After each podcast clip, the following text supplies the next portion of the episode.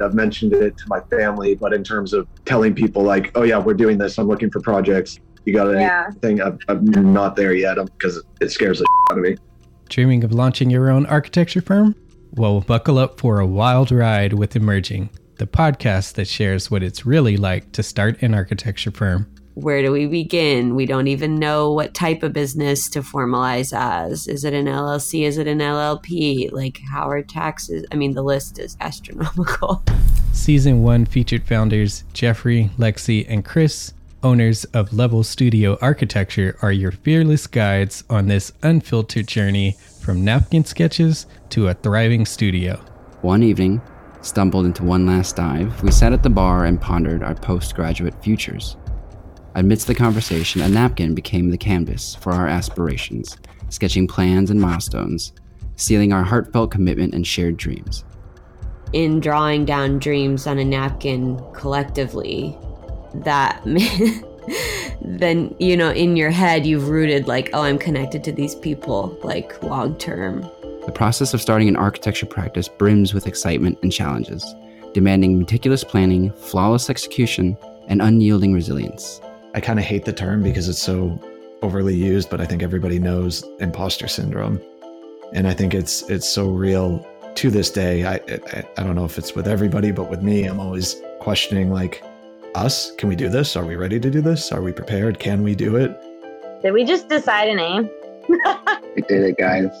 Oh my One that came out of nowhere. It came out of nowhere. I liked it. I saw it. Ready to turn your aspirations into reality? Follow the link in the show notes to subscribe to Emerging and chart your own path to architectural success.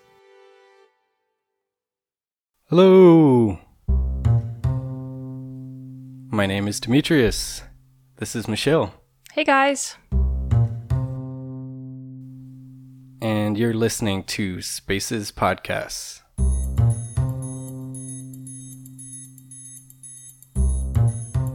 Thank you again for joining us, everyone. Thank you for coming back. One quick announcement before we get started. We're conducting a little survey which you can find on find a direct link on our website or on the so- social media sites. Uh, there's a link that goes directly to that survey. It's really short, about uh, seven questions. Should take you like less than uh, less than a minute. So if you could help us out, fill out that survey. We're just trying to get an idea of who our listeners are. And other than that, we'll uh, we'll get started. Today we are discussing skyscrapers. Uh, but before we jump into that, we're gonna catch up and, and see how the couple weeks have been for everybody. Uh, Michelle, how has your your week and weekend been since since we spoke last? Good. Uh, my weekend was actually filled with a lot of physical activity. Um, I recently started cycling again, so it's been probably four years since I've been on a bike. Nice. Um, Cycling, as in like on the road. on the road, yes. So okay. I, I should correct myself. I've been on a bike many times in the last four years, but not uh, fully outfitted and, uh, you know, clipped in and Yeah. Going down the road Yeah. uh, at fast paces. So I actually started doing that again last week. Uh, so I've been on two group rides, and Saturday we did 32 miles. oh my god.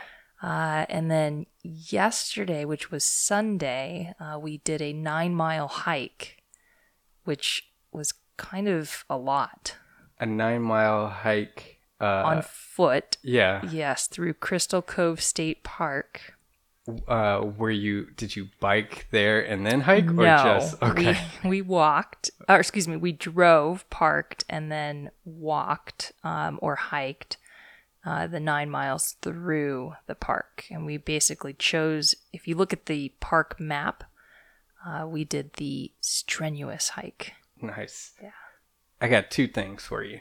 Okay. So one, uh, we have this process for those that aren't in the industry um, of when you submit when you're planning to to build a building, uh, you submit drawings to uh, the planning department of the city, and that's called the entitlement process. Uh, so they're looking more for design oriented things, and then uh, you move to the building department, and that's when they're looking for actual construction uh, issues to comment on, um, all leading up to you getting a permit to build uh, whatever the building is. And in art industry, you know, the builder uh, developer is usually trying to kind of keep pace with a project. So sometimes they jump the gun to try and keep the project pace going and kind of green light construction documents to start. And one of two things usually end up happening. There's either a fairly big change from the city. Uh, they don't like something, so you have to go back and uh, add something new to the design or whatever the case may be.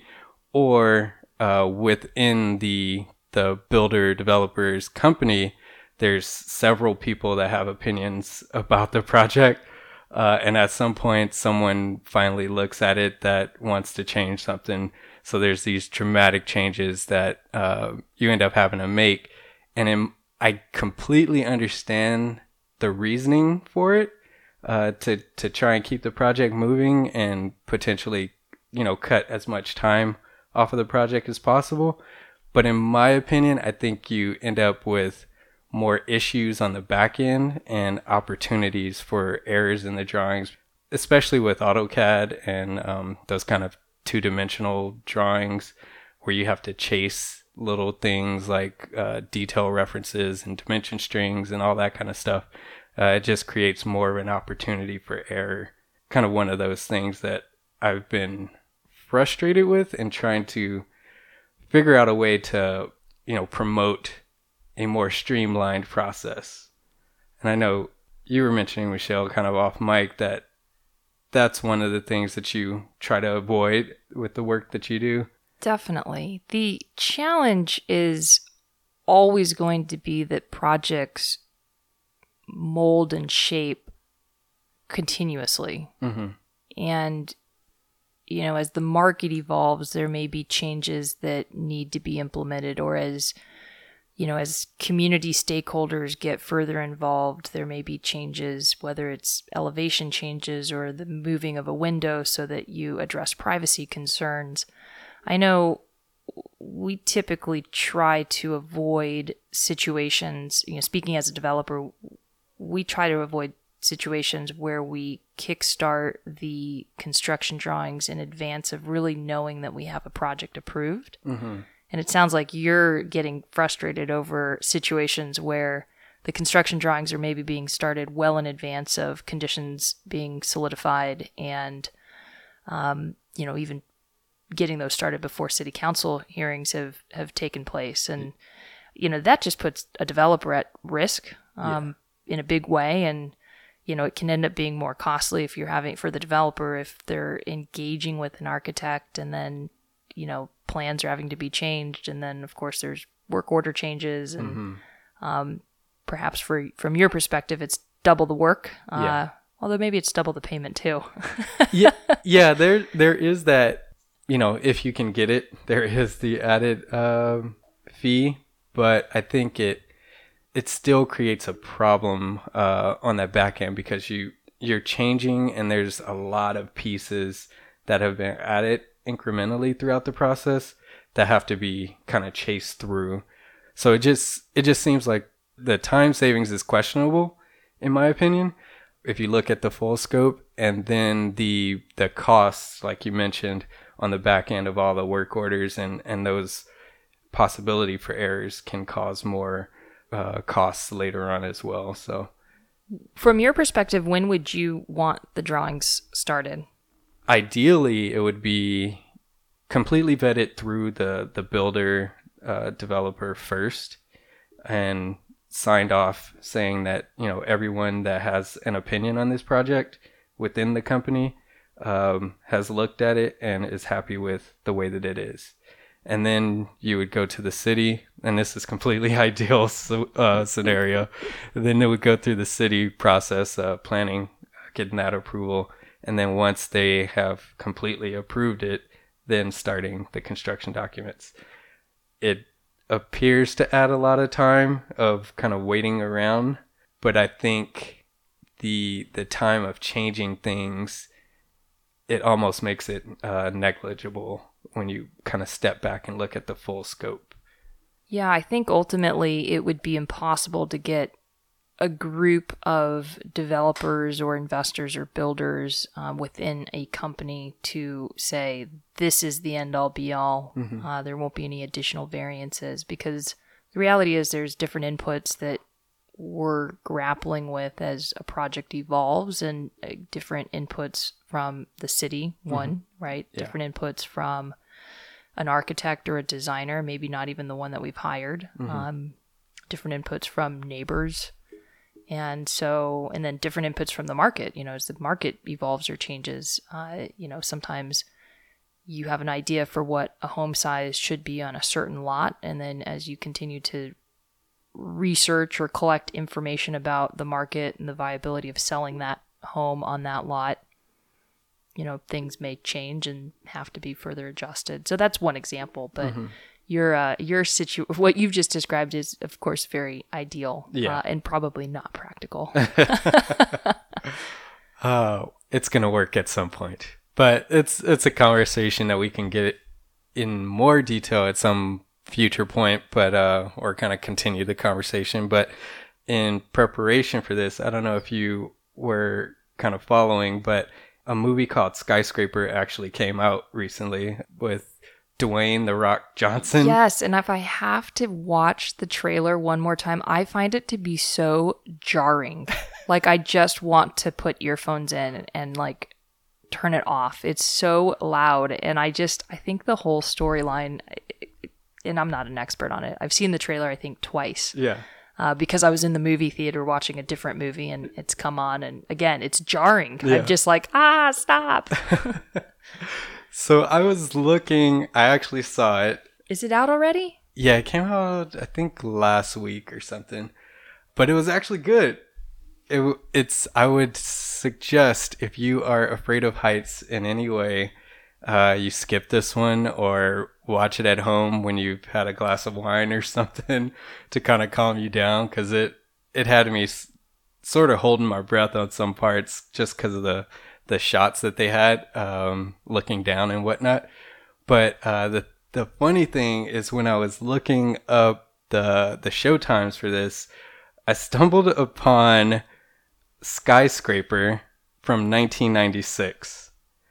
Just imagine the movie Die Hard, cut the budget by 75%, and replace Bruce Willis with Anna Nicole Smith, give her two to three doses of Xanax, and sprinkle in a couple scenes that are, um, I would say, soft core adult esque.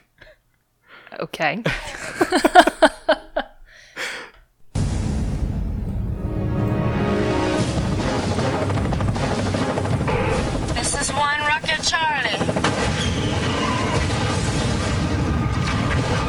already happening. And she is flying right into the heart of it. The enemy is here. They're gonna kill us for what's in this briefcase. There's a satellite tracking system.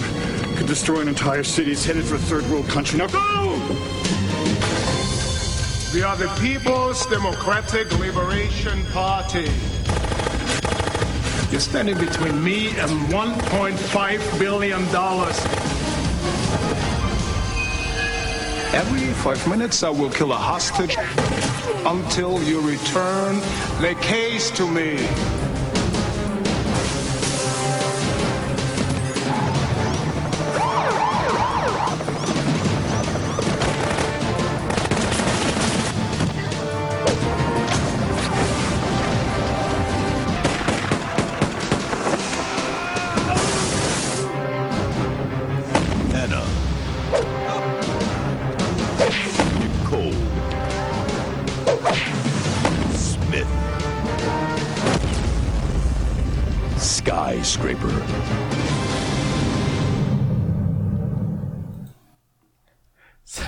Wow. I did not know that existed. Uh, I am. Did uh, you watch the movie? I am terribly upset that I did watch it. It was. It looks and what- awful. It is an awful, awful movie. I think it got a rating of 2.8 out of 10, and I'm shocked that it got the 2.8. Wow. it was really bad. We'll we'll post that on our on our website as well, so you can uh, enjoy. But we wanted to get into skyscrapers today. Uh, and the reason uh, skyscrapers have been a development that has been one of the most innovative of all the project types. And it's potentially approaching uh, an interesting crossroad. We'll talk a little bit about it, which comes into play with the way that our society is right now and, could be operating in the near future. But to understand a little bit more about it, you got to go back in time. Since ancient times, people have tried to build high structures, not just as an attraction to the sky, but to get closer to the gods. The Great Pyramids of Giza in Egypt, Gothic cathedrals from the 12th through 16th centuries, the Eiffel Tower, the Washington Monument. In ancient Rome, apartment buildings were built up to 10 floors high. In medieval times, many cities had high rise urban towers built by the wealthy for defense and status. Land restrictions in the 17th century sparked a movement of apartment houses 11 floors or higher. Most early construction of tall buildings was masonry. As heights increased, exterior walls increased as well, reaching up to 9 feet in thickness, subsequently reducing usable space. Technological advancements of the 19th century made the skyscrapers we know today possible. Iron replaced masonry as the primary structural system, and the Oriel Chambers in Liverpool in 1864 was the world's first iron framed, glass curtain walled office building. Steel began to come in in the 1880s, uh, largely as a result of the improvements in the Bessemer process of, um, of uh, strengthening steel. Cast iron is a less efficient material for carrying loads. Steel is tensile, strong. It's very good in, in a bending situation. Cast iron is brittle and it'll break if you try to bend it a process to convert iron into steel, and the introduction of the safety elevator in 1852 by Elisha Otis opened new possibilities for construction. The first buildings to be called skyscrapers were buildings of steel framed construction over 10 floors, which appeared in cities like Chicago, New York City, Philadelphia, Detroit, and St. Louis. The first steel skyscraper building, built in 1885, was the Home Insurance Building in Chicago, Illinois, that had 10 floors and was 138 feet tall. For many years, historians of Chicago architecture felt that the Home Insurance Building, designed by William LeBaron Jenney, was was the moment, the moment when all of all of the right technical innovations came together to um, result in a skyscraper. A surge in skyscraper construction literally cast a shadow over cities. City streets were covered in darkness. Setback ordinances were introduced to reduce shadow casting, where some buildings were required to step back at specified heights. This created a tiered look, which became known as wedding cake architecture. With the healthy economy in the early 20th century, there was a need for office space. Unfortunately, there was a scarcity of land. Architect Cass Gilbert said, the skyscraper is a machine that makes the land pay. Profit was the last ingredient to push the concept to new heights. The more tenants, the greater the profit. Skyscrapers became a symbol of capitalism and status. Soon, cities like Chicago and New York, and even businessmen from companies like Chrysler and GM, for example, began competing on who would have the tallest building. The Chrysler building was built in 1930. While observing the finishing height of the Chrysler Building, the owner of the Empire State Building pushed for the design to exceed the Chrysler Building's height. Topping out at just two feet taller than the Chrysler Building, it was decided a 200 foot mast would be added to increase the separation. Opened in 1931, the Empire State Building was the world's tallest building for 40 years. Unfortunately, these Goliaths of skyscrapers opened at the start of the Depression, and office space was no longer needed. Opening at 50% occupancy was borderline profitable, and the Empire State Building opened at just 23% occupancy, receiving the moniker of the Empty State Building. In 1972, the World Trade Center became the world's tallest building at 1,368 feet. In two short years, Sears Tower, now known as Willis Tower, in Chicago became the tallest building at 1,450 feet and held that title for 24 years. Economic growth around the world brought new players into the skyscraper race, just as structural design innovation allowed architects to push the envelope even further. Petronas Twin Towers in Kuala Lumpur narrowly surpassed the Sears Tower in 1998 at 1,483 feet and held the title for six years. Today's tallest skyscraper is the Burj Khalifa in Dubai, finished in 2010 and stands 2,722 feet. However, it will soon be dethroned by the Jeddah Tower in Saudi Arabia, estimated to be completed in 2020 and designed to stand at 3,280 feet. While the skyscraper presented a solution to a problem, it became more of a symbol for economic growth, wealth, and status. As we continue to reach for the sky, we must carefully examine and consider the human environment. Furthermore, the relevance of these giants to the masses of our society.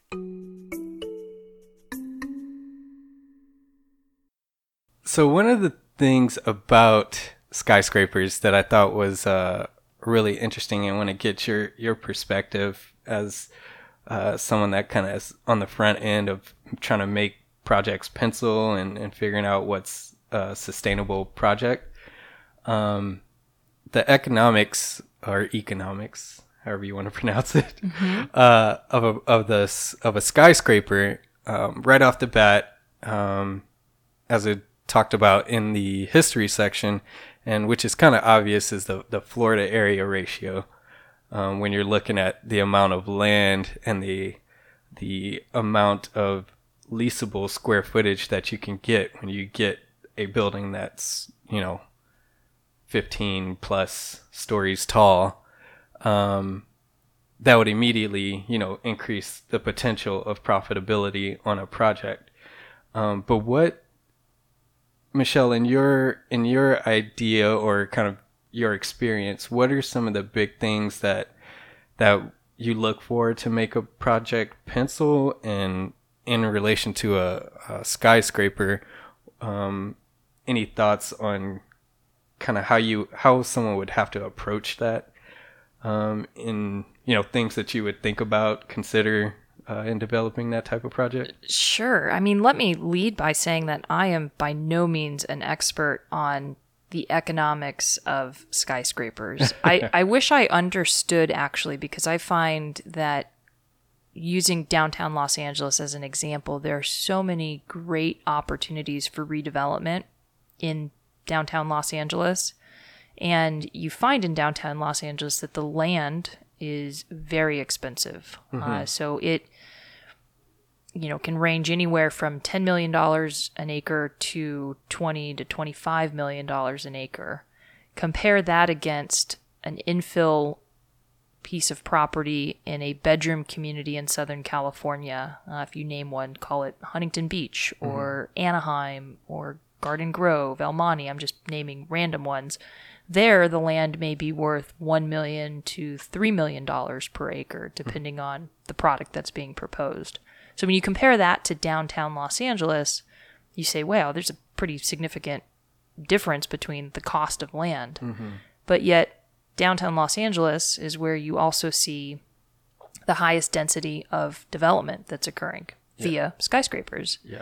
And so what I find really fascinating is that is this idea that the most expensive type of construction, mm-hmm. skyscrapers, which involves steel and concrete mm-hmm. and glass, uh, is being built on the most expensive real estate. Yeah.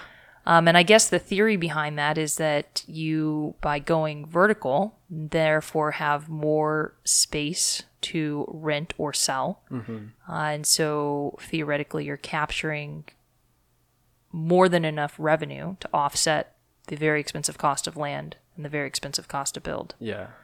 Um, and so skyscrapers you see in downtowns a lot of times, yeah. uh, or city centers where there's quite a bit of density. Mm-hmm. Um, the other interesting thing economically that I think about is uh, the components outside of the skyscraper. So parking, you know, how do you park a skyscraper? And maybe we're going to touch on this at a later point in the conversation today, but you know, parking in a skyscraper, you maybe can go a certain number of floors where you pull into a garage and you kind of wind your way up. But at some point, you're not going to continue driving your car up 10 stories, right? Yeah. So if you're not in an area where you have a lot of public transit, what does that mean? Where do you end up parking? Yeah. Uh, you, maybe you're still on a surface lot adjacent to the skyscraper, or maybe you're underground. Yeah, they're. I think they're generally going underground, um, and that's adding, I think, millions of dollars per level that you're going down. Um, so it's an added cost. So there's a lot uh, that comes into place when you're considering this type of project.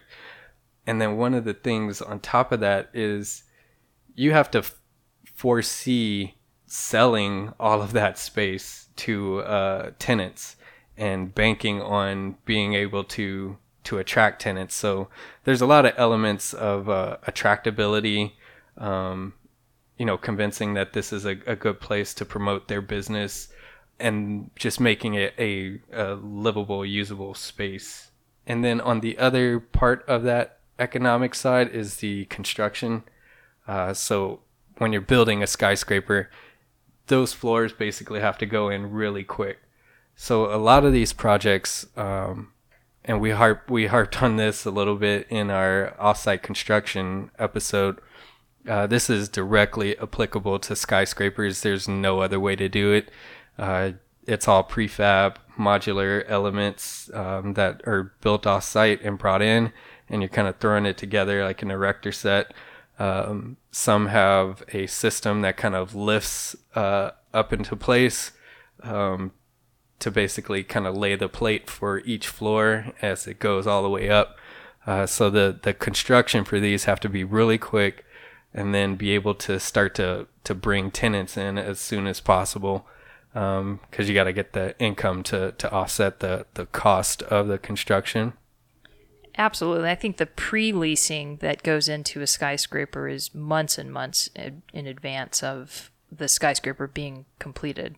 Yeah, and one of the interesting things I saw, um, and I'll talk a little bit about it in a minute, um, but some of these places, even though they have leased a space, a lot of occupants um, or tenants take months uh, to move in, and they end up with a, a lot of vacancy in some of the, the newer skyscrapers, which is causing an issue. Um, and, and I, again, I'll mention that or come back to that in a second. But um, yeah, that pre-leasing is an interesting concept to have to sell someone on something that you don't have. And we're starting to do that in, in housing. Some of the small lot construction, the infill projects, um, just to kind of turn that around a little bit faster. A lot of uh, builders are going the direction of uh, doing a, a pre-sale through 3D images. Um, some even have kind of a, a walkthrough with uh, virtual reality. Yeah, that's become infinitely more popular. And as you know, if you're talking about housing, as we um, continue to be in a housing shortage in many communities across America, and especially in Southern California and Northern California, uh, it's it's become increasingly more popular to pre-sell Mhm. through virtual reality or 3D imaging. Yeah. and and people are willing to put down payments uh, or make down payments because they know that they could lose the opportunity if they don't jump on the opportunity. Yeah. So let's jump into kind of the trends and, and what's coming down the pipeline in the future. Um, starting off with safety. Post 9 11, there's a lot of safety things that um, have been instituted or, or adopted. Uh, you know, I'm sure, Michelle, you've probably heard in the event of an emergency, you're supposed to run down the stairs and not take the elevator. Of course. Yeah, absolutely. So now. I, I personally wouldn't want to be in the elevator. I, I tend to have a slight fear of elevators. Yeah. so that would be the instinct is to avoid the elevator, but after 9/11 they've started to adopt the thought of the elevator is the best way to evacuate people, the quickest and uh, most efficient way. So what they've started to do, um, which I'm sure a lot of people have have noticed if you go into any uh, larger um, buildings, skyscrapers, is they have a, a elevator system of express and local elevators with these sky lobbies at different levels throughout the building. So there's the express ele- elevator that skips, you know, 20 floors or whatever the case may be. And then you kind of walk over, and on that sky lobby floor, they have cafes, coffee shops, uh, things like that. And then you jump to the um, the local elevator that will take you to all the floors in between. Um, and the thought process be- behind that is that that express elevator can get a lot of people down really quick.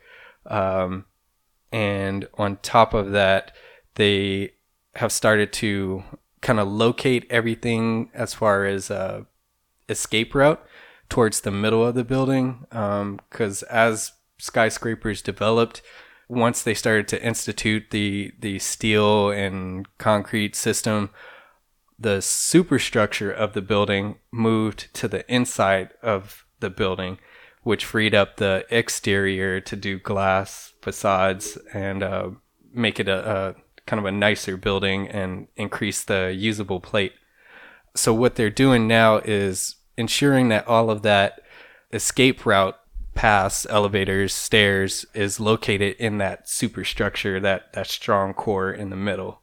And then on when they have done that, the elevator shafts are, are pressurized now, which will control smoke because what happens is you would think and this occurs in, in most buildings that are, you know, ten feet or so, is the, the elevator shaft would basically turn into a chimney is the thought and smoke would rise and go out of the building. Right. But with these skyscrapers, because it's so many levels, it doesn't rise all the way to the top. It starts to permeate into other floors above.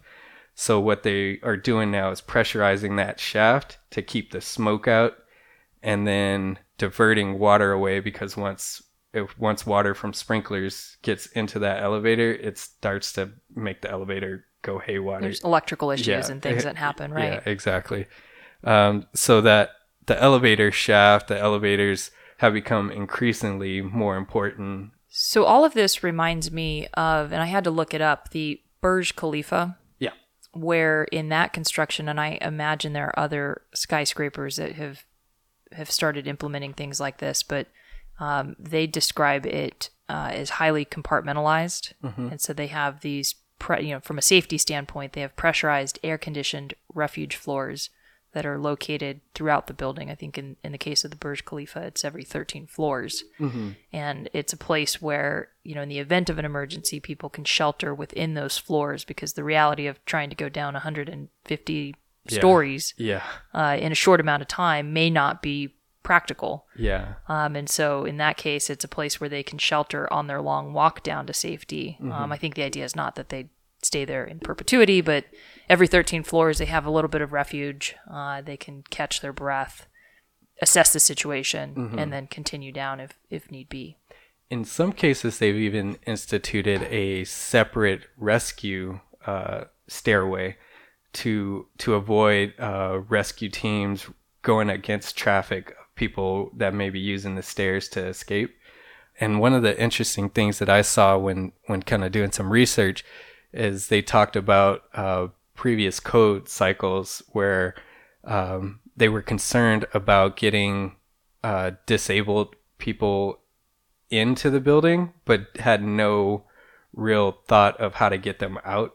Um, it, we've always designed those places of refuge for uh, uh, disabled uh, individuals um, with the thought of someone being able to come up and, and get them at some point. But in an emergency where people have to get out quickly and the rescue team can't get there quickly for some reason, um, which is another reason why elevators have become more important and sort of a preferred way to to get people out um, and protecting that that shaft and that that system.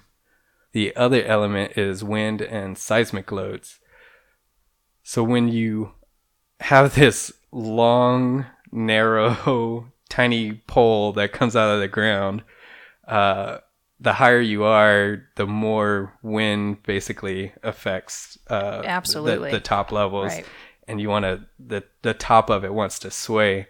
Um, so there's all these uh, structural calculations to make sure that that building doesn't sway excess- excessively, um, and that kind of moves me into my next point of of trends going forward.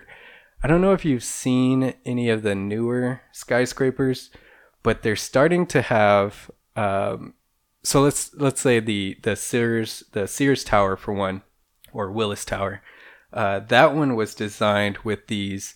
Uh, the concept was nine tubes that were kind of bundled together, and would strengthen the building like a, a bundle of sticks, for example Right. um, and it kind of narrowed as it went up um, went up in height.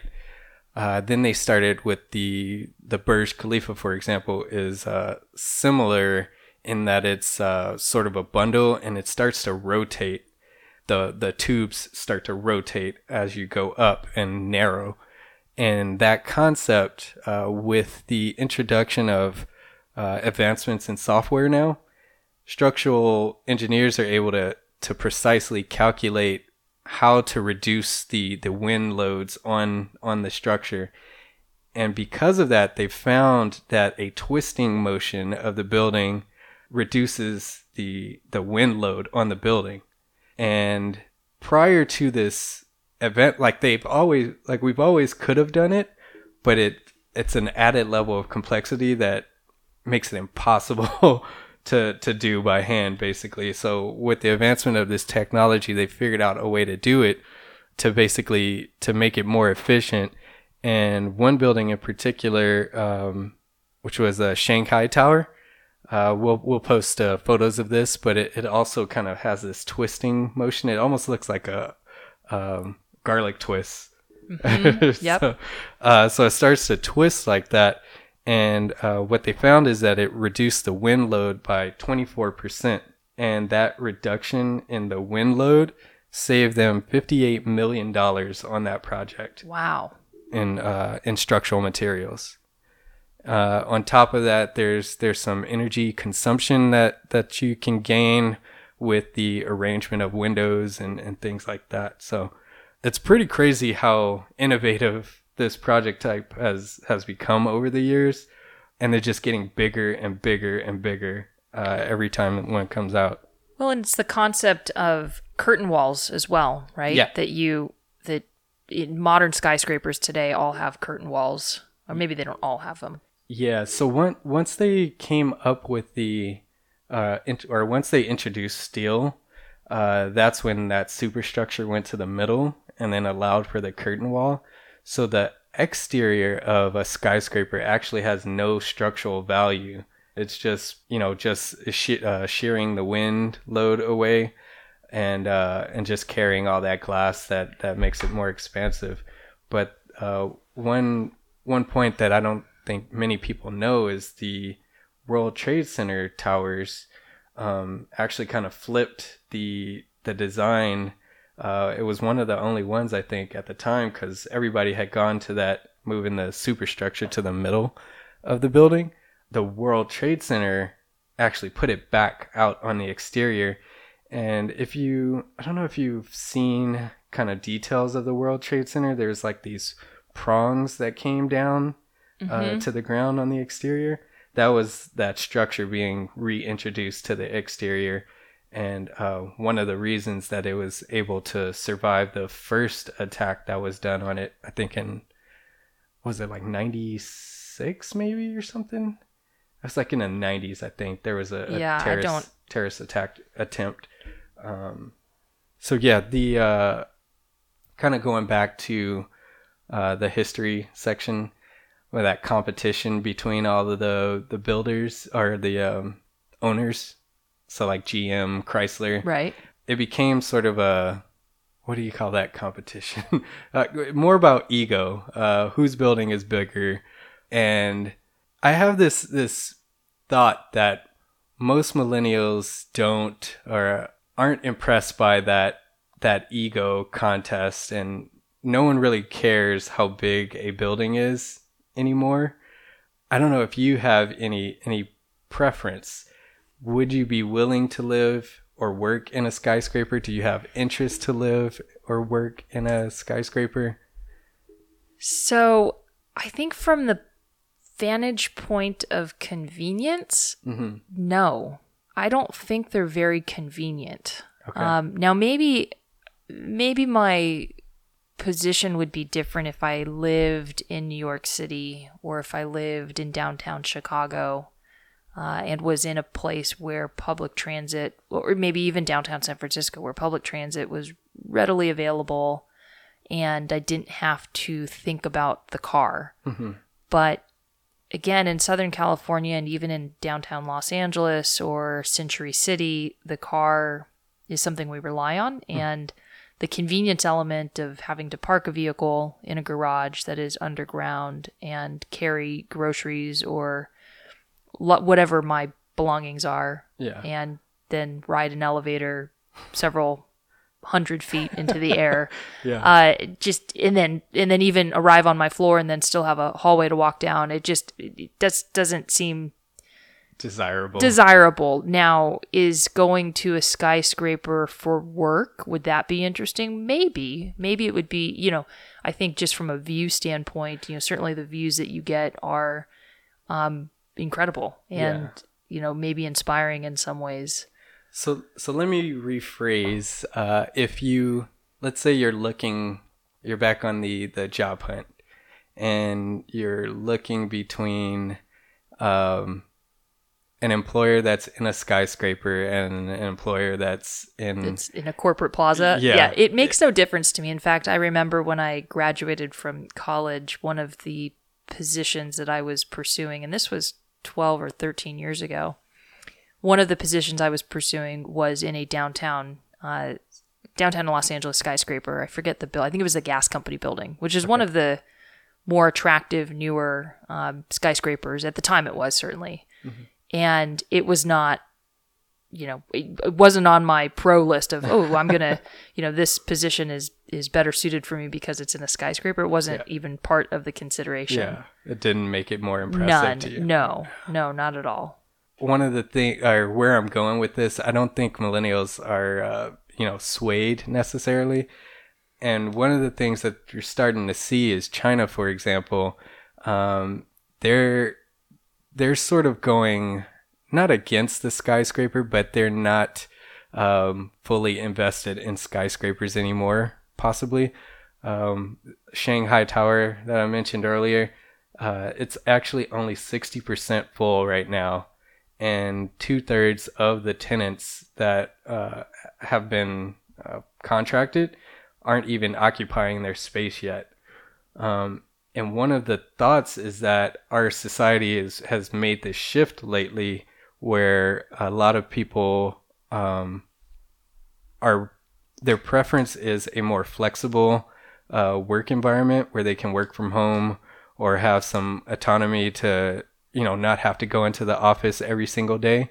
Um, entrepreneurial entrepreneurship is either on the rise or will be is uh, the estimate for for our generation um, so they're not bullish on the skyscraper as a as an actual profitable project type in that way I, I do wonder though if that is different in different countries Yeah. where you know if you look at the top 10 tallest buildings in Mhm. the world Mhm. 50% of them are in china there's Hmm. only one in the top 10 that is in the united states and that's the uh, one world trade center so Yeah. the newly constructed world trade center yeah um, so I just wonder if that perspective that you know if you if you ask that same question to a young Chinese student who was graduating from university Mhm. and said, you know, is this a- attractive to you that you might have an opportunity to work in the Shanghai Tow- Tower, as an example, which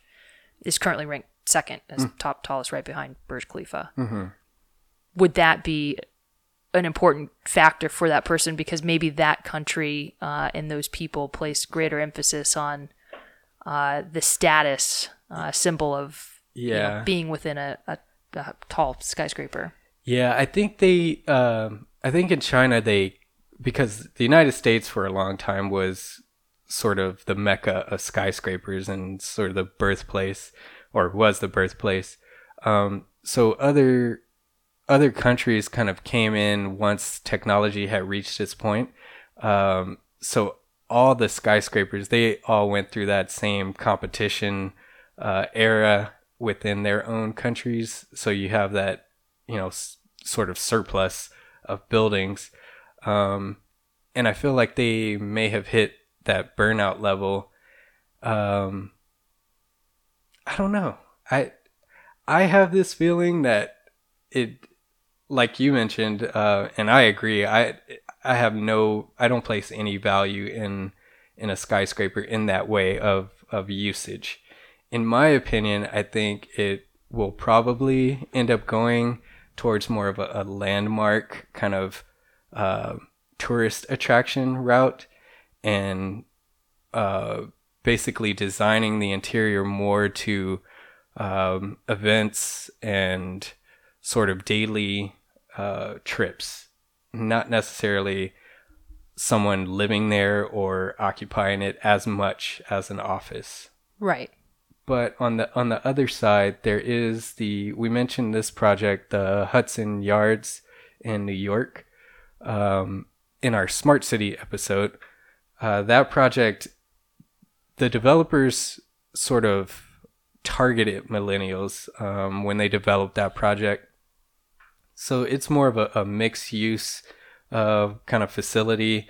It's approached as more of a vibrant community, um, geared towards public transit, and like I was mentioning, they they wanted to provide sort of limitless eating and entertainment uh, options there, and uh, making it attractive to uh, innovative and, and tech companies.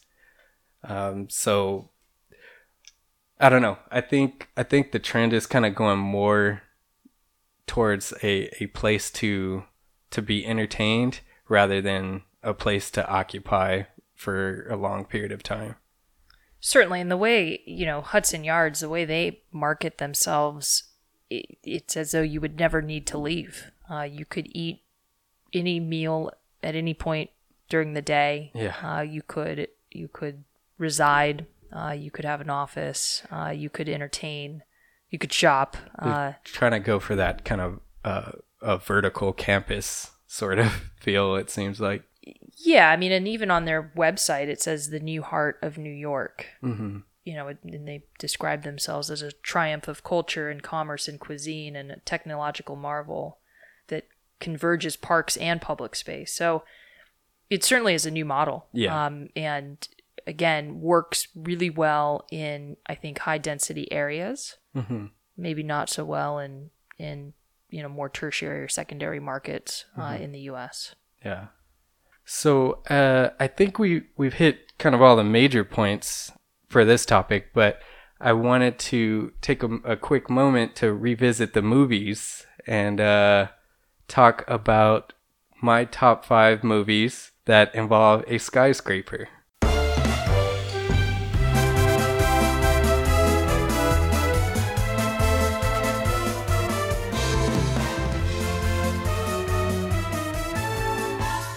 So, I don't know if you've seen these, Michelle. We're we're uh, we're gonna test out your movie knowledge. Here's the thing. I, I think that most movies that uh, include a skyscraper are an action film of some kind. Yeah. Maybe there's like the one off romantic comedy where, you know, the couple meets at the top of the skyscraper. And in fact, I think there is one. Is it Sleepless in Seattle? Yeah. Uh, where they reconvene at the top of the skyscraper. Yeah. So maybe that's my favorite. Okay. Um, but yeah, action movies just aren't really my thing, Yeah. unfortunately. Okay, so I'm hoping you've seen one of these. Don't So- hold your breath. So we'll start. Uh, we'll start with my my honorable mention, and that is 1984 Ghostbusters.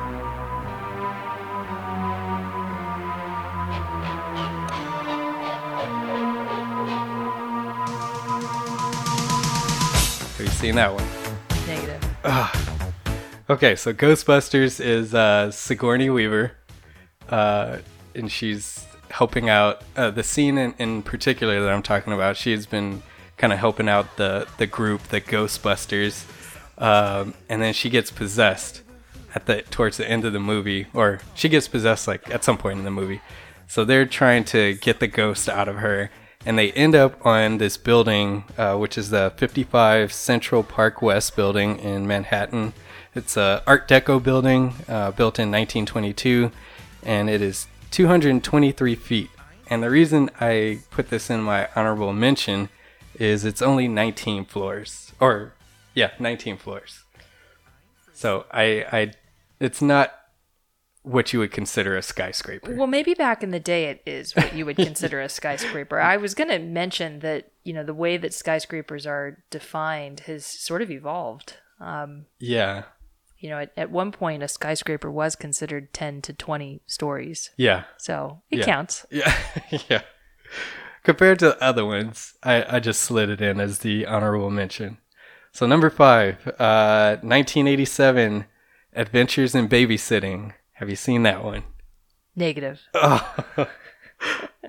okay, so this one was in the Crain Communications Building in Chicago. Uh, it's a 1984, built in 1984, 582 feet and 39 floors for this one. And have you been to Chicago?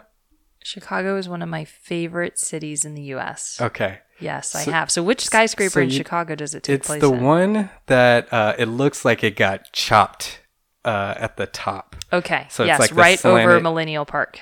Uh, Or yeah, Millennium, Millennium? Millennium Millen- Park. Yeah. Uh, yeah, I think it's like right there.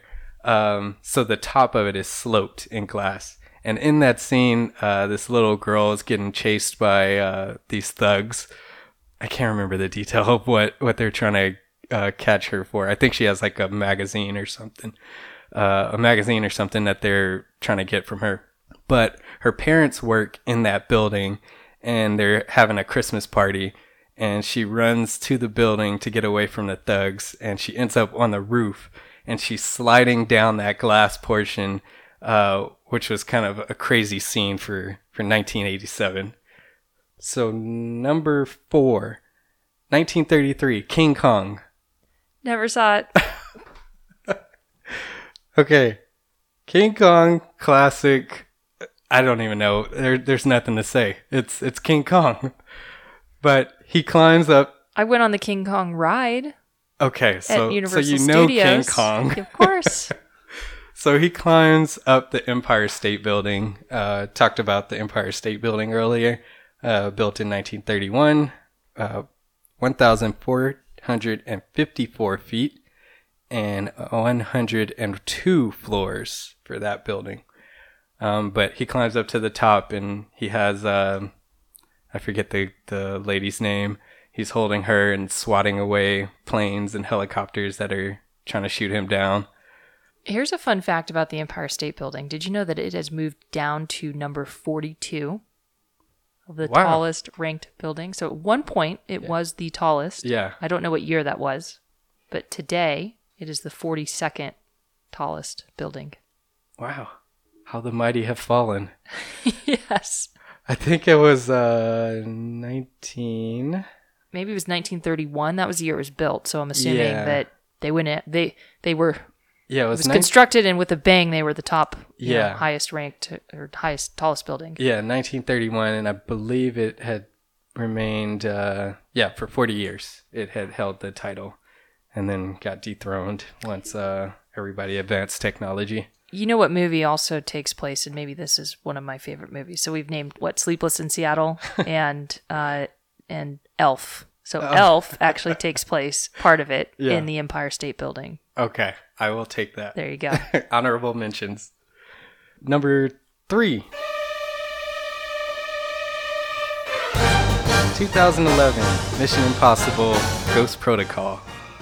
Never saw it, and along with the skyscraper movie trailer that I keep seeing when I'm in the theater, the new Mission Impossible Yeah. trailer is also out Yeah. and is in the same reel. And again, jarring. Zero interest. So I don't know if you could pay me to go see it. So you had to have seen the clip at least of the Ghost Protocol where he's climbing on the No. side of the Burj Khalifa. No. And you know he does all of his own stunts. I do know that he does all of his own stunts. It's insane. So Burj Khalifa, uh, 2000, built in 2010, 2,722 feet, 163 floors, and he's doing this stunt on his own. Crazy. Um, number two, 1996, Independence Day. Okay, I did see Independence Day. Okay, I knew you had to see that. But I can't think of the skyscraper in that movie. So it's the scene when they are destroying everything. They blow up the Empire State Building and they blow up the uh, US Bank Tower in LA. I'm gonna need to rewatch it. I Yeah. honestly cannot remember those scenes at all. So that, you know, the ships are hovering over each uh, city. Oh, and they shot- and It yes. blows up the Okay. uh, uh, Wash, um, uh, the White House, and then it blows up Empire State Building. I remember now. And then in LA, it has all the the hippies standing on the yes, roof of the they're tower. dancing and having a party. And that that U.S. Bank Tower, um, if you've been to LA or seen photos of our sky uh, skyline, it's the one that kind of looks like it has a crown on the top of it. And they're all standing on the top of it, accepting the the aliens uh, with all this love, and then they just get blown to smithereens. Uh, it's a brutal scene. I do remember it. That is also a very good movie. Yeah. a classic. Yeah. But my number one is the 2018 skyscraper. The Pearl is the tallest, most advanced building in the world. You've built a vertical city, but you've brought with it every single safety and security challenge that I could think of. We thought this floor was empty. So did I. Not only have you brought them all indoors, but you've trapped them 240 floors in the air. No one really knows what would happen if things go wrong. It was really good. I I must preface this by saying I watched the 1996 skyscraper just before I went to see it, so my meter may be thrown off a little bit because of how terrible the 1996 version was.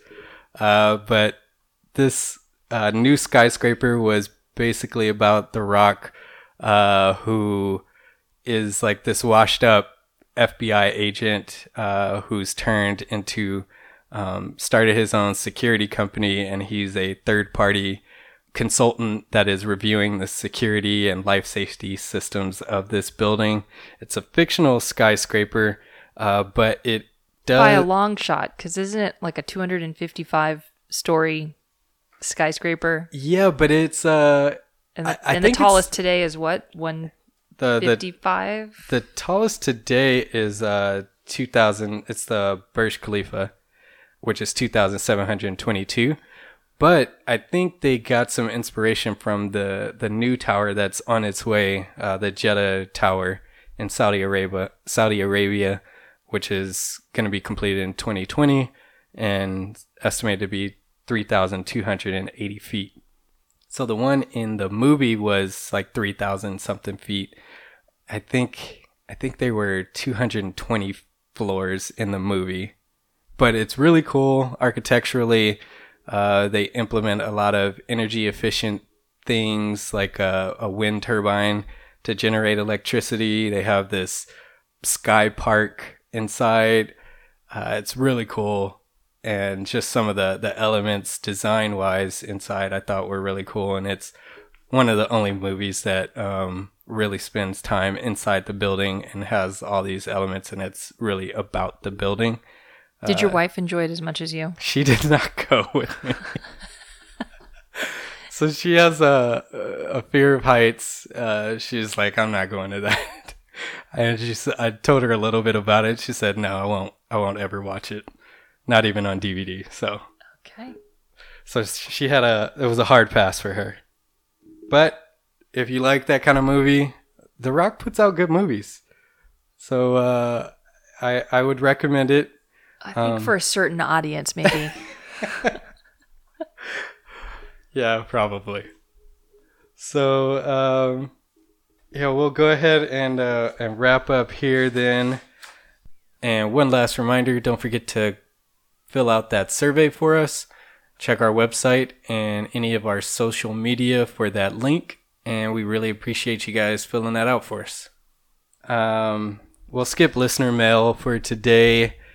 But if you have any movies that you'd like to, to contribute to the list, uh, any comments about skyscrapers, any thoughts, any, uh, I'd like to know if, uh, if you would want to live in a skyscraper or, or if you find any value in working in one.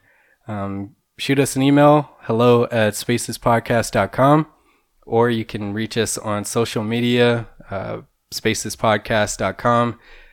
Easily search us anywhere. And uh, thank you again for spending some time with us. If you enjoyed this episode, please rate and like it and forward the link to a friend. Your support is the only way that this show grows. And if you just stumbled upon the show, don't forget to subscribe so you don't miss another episode. Also, check out spacespodcast.com under the Listen tab for photos and notes on things that we discussed today. discussed today. But before you go, next time on Spaces Podcasts. In the 1930s, as part of the New Deal, FDR created loan programs to help Americans finance their homes. But to decide who got those loans, the government created color coded maps in which green neighborhoods were good and red neighborhoods were bad. This practice became known as redlining. Because of these policies, if you lived in the green neighborhoods, it was super easy to get a home loan. All right, I can buy property. But for folks in the red areas, no loans were available. I can barely afford rent with this. There's no fair. The red areas are screwed. Yeah, they were. And do you know why some areas were designated as red? No, but I can guess. And with all that said, if you're catching up, hit next. Or if you're listening as we put these out, we'll see you in a couple weeks. Thanks.